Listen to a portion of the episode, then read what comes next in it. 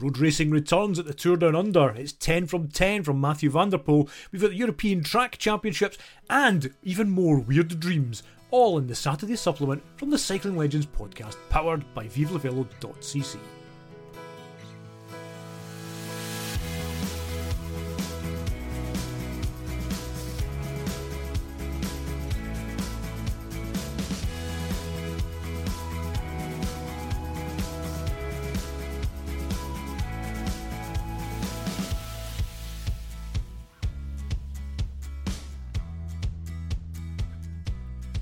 Hi, everybody. My name's Gary Fairley, and this is the Saturday supplement from the Cycling Legends podcast, powered by ViveLeVelo.cc. It's Saturday, the 13th of January. Uh, this is our second show of the new year, um, and it's a bit mad to think that the. Uh, this, the road season break is over, which it seems only to have started about 10 minutes ago, um, and we're already um, looking towards the final stage of the uh, the Santos Tour Down Under um, Women's World Tour race, which started on Friday. Um, so obviously, being in the Southern Hemisphere, it's half a day ahead of me as I speak. We'll talk about that in a minute. We'll look forward to the men's race, which starts on Tuesday. We'll talk a little bit about about cyclocross. Uh, we had the World Cup last weekend from Zonhoven. Um, it's also National Championships weekend, so there's no uh, international cyclocross this weekend. Talk a lot about the Euros, and we will revisit um, some of my weird dreams. Seemingly, none of you have weird cycling related dreams, so it must just be me.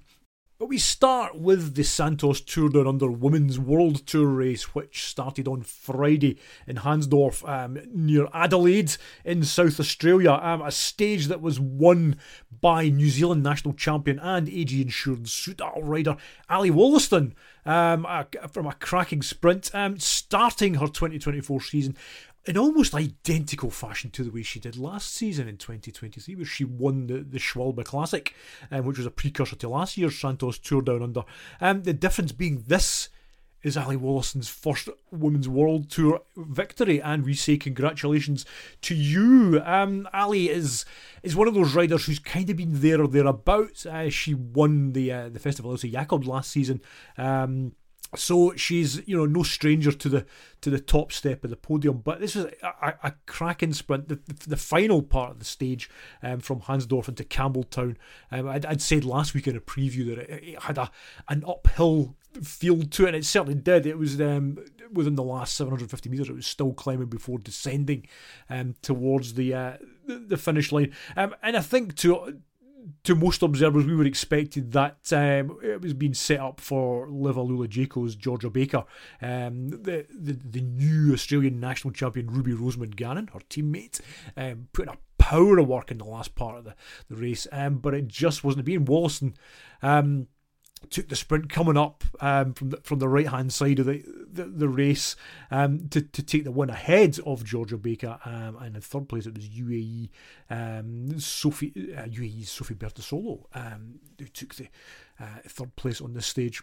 Um, you know, it's just great to see racing back and seeing, you know, open, honest racing that, that, we see in the women's world tour and the women's peloton generally. Um, and it was sunny, and when you're watching it in the UK, um, it's it's nice to see um, you know, right, you know riders with ice vests and you know, cold drinks and all that kind of stuff, um, and just to see um, exuberant racing to to, to kick off, um, which is going to be a, another busy world tour season. Stage two concluded overnight as, as I speak um, on, on Saturday. Um, it was the longest stage of the race, 104 kilometres from Glenelg to Stirling, um, a, a stage that finished with two pretty lumpy circuits uh, around the finishing town of Stirling. Um, and it's a race that originally w- would have been was being set up by FDJ Suez for last year's race winner Gracie Brown, um, who today um, I think didn't have the legs and pretty much said said as much to the team. Um, and it was you know a decision on the roads to go with Plan B. Um, and when your Plan B is none other than Danish superstar uh, Uttrup Ludwig, um, then that, that's not a bad card to have up your sleeve. Um, and Cecilie took her, which is amazingly only her seventh ever World Tour victory, um, ahead of Soraya Paladin and uh, and Stage One's third place rider, um, uh, Sofia Bertizzolo of UAE. Um, it's just great to see uh, Cecilia Ludwig winning. She's something. Um, I always it affirms her as being a serious racer. That you if you ever you were in any doubt, um, but I think a lot of us kind of view uh, Cecilia Uttrup as being, um, you know, a bit of a character, um, and sometimes in the shadow of, obviously in the shadow of Ed, SD Worx um, and Canyon SRAM, uh, and the other, you know, um, Visma Lease a bike, um, and she's she's just a great racer and she's as hard as nails. Um, you know, beneath that jokey, you know, put the hammer down, um, good sound bites, good value interview. Um, she is a great racer. Um, and when she was interviewed at, at, the finish line, really, really good at the coverage. Um, from the uh, the host broadcasters are basically sticking microphones in the people and riders' faces, um, you know, minutes, seconds even after they've come across the line. Um, she was delighted. Um, everybody watching it would have been delighted, but she's also got an eye on the tomorrow's final stage um, from Adelaide to Willunga Hill. Um, she said she'd, she's wrecked it a couple of times um, in training uh, over there um, over the, the winter break, which she's been, she's been uh, based in Australia. Um, and I would very much be happy to put a chunk of money on Uttrup Ludwig winning the uh, the stage on Sunday, um, and the overall. Uh, as I said, it's it's it's it's amazing to think that it's only her seventh women's world tour victory. Um, she's got Tour de France Femmes victories. She's won classics. Um, but yeah, starting our season like this, I hope this is the this is the uh, the catalyst for um, seeing um, her at on the podium uh, and on the top step a few times um, in 2024. So congratulations to uh, um, Uttrup Ludwig for that victory. We look forward um, to Sunday's final stage. I will be waking up, um, having my coffee, and catching up with her. Um, but I have a I have a sneaking feeling um, that yeah, it, it's it's going to be a goodie. So the men's race um, kicks off on Tuesday, six stages, um, which have a real kind of classics feel to them. Um, if that's being lazy, um, of the of the, uh, the, the six stages, that you know, no fewer than four of them have you know multiple loops of a of, of a circuit. So we've got uh, you know multiple ascents of Willunga Hill of, of Lofty Mountain. Well, two two ascents. Sorry, multiple. Because like it's a day going up and down all the time. Um, but it looks like it's going to be um, a, it's it's a, a busy looking race. There's a lot of um, you know international. Uh, representation. Um, it's you know the the the, the tours down under um, tend to be um, focused um, on, you know, Australian and New Zealand riders, but we've got a you know a, a fair European contingent at the race as well, which is good for the race because it shows that teams are you know prepared, you know, take it seriously and are prepared to t- send um, a, t- a, you know, team of seven riders um, and support to Australia at the early part of the season. Um, I think the fact that there's such a big showing uh, for the men's peloton shows you that it's more difficult for teams uh, in, in, the women's peloton to do that. So we're seeing there's no SD Worx. um, for example, there's no Movistar, um, uh, the women's race, and yet the teams are represented um, for, for, for the men's race. So uh, yeah, I guess you're maybe thinking, well, if you can take the men's race, why can't you take the women's team? Well, this is also, um, you know, yeah, that, that that's possibly equally true. But two separate teams, separate budgets, etc. I get it. But one of the names of interest is none other than Julian Alaphilippe, Soudal Quickstep, um, who is we, we were chatting about Alaphilippe on the feed zone on the uh, on the subscriber feed earlier this week. Um, he's aiming for stage victories uh, at the Giro this year, um, eschewing his home race of the Tour de France. Um, we do we were speculating whether that means a, a, uh, an attack on the uh, the Olympic road race uh, in August. That remains to be seen. Um, but Soudal Quickstep come um, led by Alaphilippe, um, which you know, is good a place to start your season as any in the in the warmth of Australia. Um, obviously. Team Jayco AlUla um, come with Caleb Ewan, Ewan, the new Australian men's road champion, Luke Plapp, Plappy, um, and, a, and a heavy um, Aussie contingent there. But we also see, um, you know, Bahrain Victorious are there, Decathlon AG2R uh, um, bringing a, you know, a, a predominantly French squad. Um, it looks like we're going to see some pretty good racing over the uh, the six days of uh, of the race. Um, the stage profiles are are interesting. As I say, it's got a bit of a classics feel to it. Stage one um, is 144 kilometres from um, out, with loops um, from uh, Tanunda. Um, so we have no fewer than three uh, climbs of uh, Menglers Hill, which is a um, you know, it's, it's a cat four, but it's, you know, in in a, a, stage of that length, that's going to take its toll on people's people's legs. Stage two is a similar kind of setup, um, 141 kilometres from Norwood to to Lobethal, which again has um, you know multiple ascents of the same um, of you know the same hills. Stage three, Tea Tree Gully to Campbelltown is a bit more straightforward. It's a, a you know point to point, um, and a, another lumpy day. Um, the flat stage uh, is stage four, one for the sprinters, as, as we would say in lazy punditry. Um, 136 kilometres from Murray Bridge out to Port Elliot, um, and the final two stages, um, Willunga Hill um, is two climbs of Willunga Hill um, at um, at the end of stage five, um, which starts on Christie's Beach. Um, it's actually got a bit of a similar feel to stage three, the women's race, although it's a, a bit longer. Um, and the race concludes um, next Sunday, the 21st of January, um, with the 128 kilometre stage from Unley to uh, to Mount Lofty, um, with uh, yeah three ascents of um, you know, as, as, the name suggests, a, you know, it's, it's good. It's it's a mountain, isn't it? So uh, yeah, um, summit finishes, multiple ascents, circuits. There's a lot of stuff to like about the tour done on, under this season, um, if there hasn't been previously.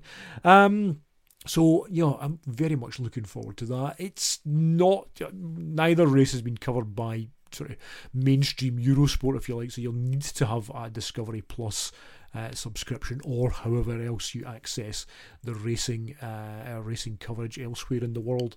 Um, but it's it's been great waking up, having a coffee, um, and catching up with the uh, the results. Um, and I, and I, and I hope you can too.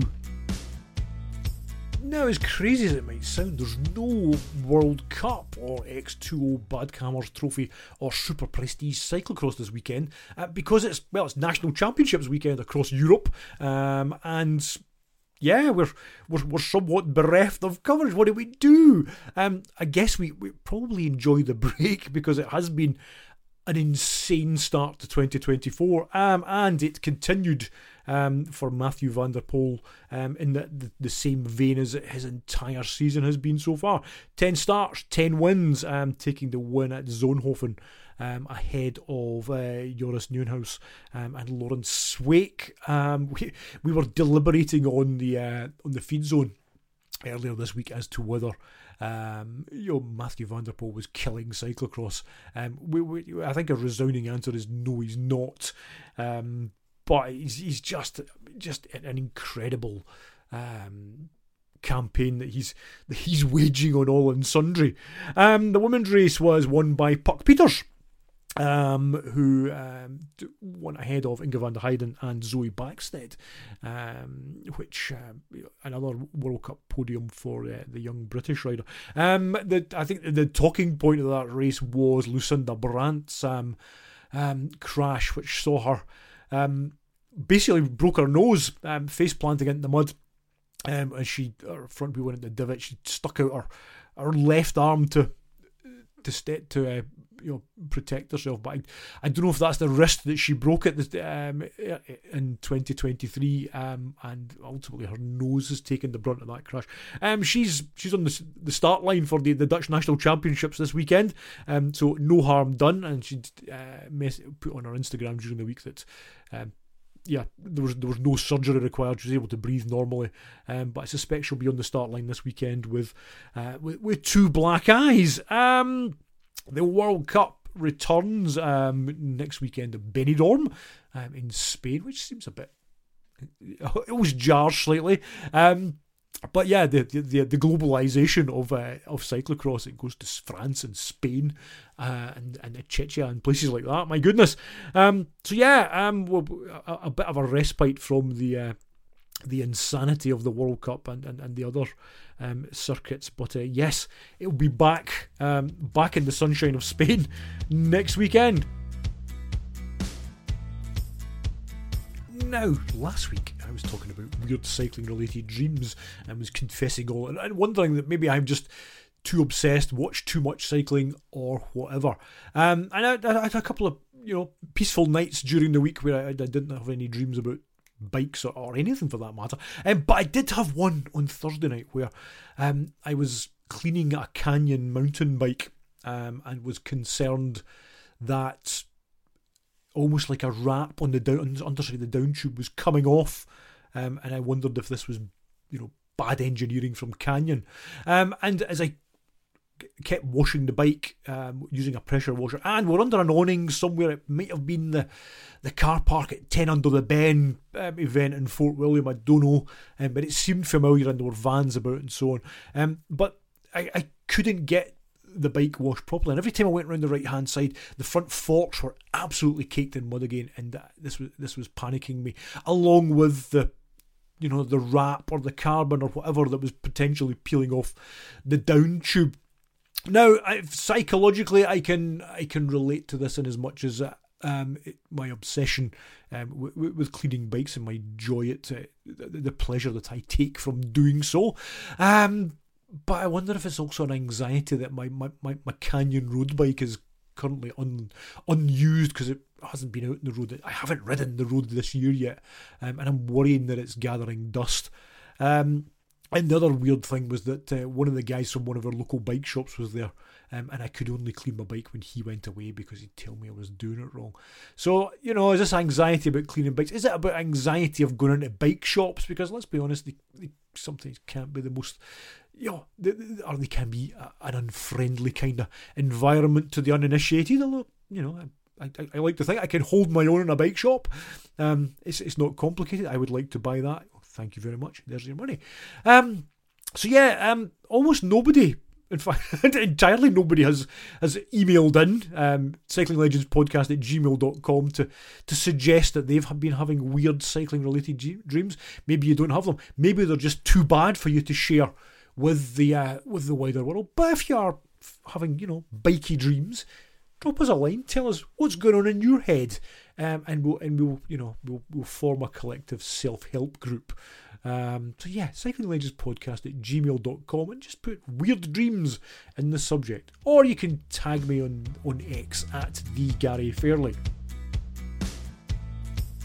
So the European Track Championships are underway at Apeldoorn in the Netherlands, um, and you know, racing has been raging since since Wednesday night. Um, I won't going to go through all the uh, all the results, but it's been on Eurosport. It's been good watching. I haven't been following it that intensely. I've been dipping in and out. Um, a few of the, the usual suspects, particularly if you watch the Track Champions League um, at the tail end of 2023. Um, Team Sprint uh, champions for 2024 are the Netherlands, as you might um, expect, with a team that has Jeffrey Hoogland, um, Harrie Lavreysen, and Roy van den Berg there, um, taking the, the gold ahead of a, a French uh, team. Um, Great Britain won the team pursuit with Dan Bigham, Ethan Hayter, Charlie Tanfield, um, and Ethan Vernon. Um, one of the the two cycling Ethans um, I, I, get mixed up with Ethan Hayter. Um, the Omnium was raging uh, last, or the women's Omnium was was raging last last night. Uh, I think was won by Norway's Anna Stenberg. Um, the, the, European team sprint champions of the women's side are German team of Lea Friedrich, Pauline Grabosch, and Emma Hinze. Again, as you might expect, um, edging out a British team of Sophie Capewell, Emma Finucane, and Katie Marchant. Emma Finucane um, won the, uh, the the individual sprint event ahead of. Um, Lea Friedrich beating her 2 0. Um, and it was uh, Emma Hinze who took bronze in that. Um, yeah, um, I, I love watching track racing. I, I don't profess to be an expert in it in any way, shape, or form, um, but it is, um, you know, it, it's it's a, a format that, that I genuinely love because of the you know the instant gratification and if you've been and if you've been watching the uh, the track champions league that takes that to the next level where there is something happening all the time um, so it's a bit more of a relaxed schedule um, for the uh, the european championships obviously being a UE a UEC, the European, yeah, the, the Union of European Cyclists, um, rather than a, a, UCI event. Um, but you, you still have a some of the kind of um, you know, the qualification rounds and so on. Um, but it's been great to watch, and the programme continues um, today, Saturday, um, and concludes on Sunday. Um, that's been on Eurosport. Um, so if you if you don't have um, Warner Discovery Discovery Plus, whatever it's called, um, then you can still catch up with that on the normal telly. So that's it for the, the second Saturday supplement from the Cycling Legends podcast of the new year. Um, you can catch up with us on social media. You can follow me at the Gary Fairley on X, on Threads, and also on Instagram. Um, you can also follow us the feed at Cycling Legends 1. You can drop us a line, Cycling Legends Podcast at gmail.com. Let's just chat about cycling. What, what what's what's exciting you about 2024? Yeah, let us know your thoughts. Tell us about your weird dreams. Yeah, yeah. Um, but also tell us what, what do you think we should be talking about um, on the, the Cycling Legends podcast um, in 2024. We've got a few changes underway. Going to have a new website for the whole Cycling Legends brand, which will bring everything. Chris Sidwell's books. We'll have posters to floggy. There's blogs. There's um, and we'll also have the podcast um, there as well. Um, so if you're listening on the public feed, you can sign up for our premium content. That includes things like history shows, interviews, the feed zone every two weeks with myself, Chris Sidwells, and David David Stanley, um, where we talk about all things cycling um, and you know give you recommendations and uh, varying views of the world. So it's not just me ranting in your ears. Um, so yeah, you can sign up for that at the moment at cyclinglegendspodcast.com, all for the price of a big coffee or £3.50 every month. In the meantime, thanks very much for your company once again, and I look forward to talking to you next Saturday on the Saturday Supplement from the Cycling Legends podcast, powered by ViveLeVelo.cc.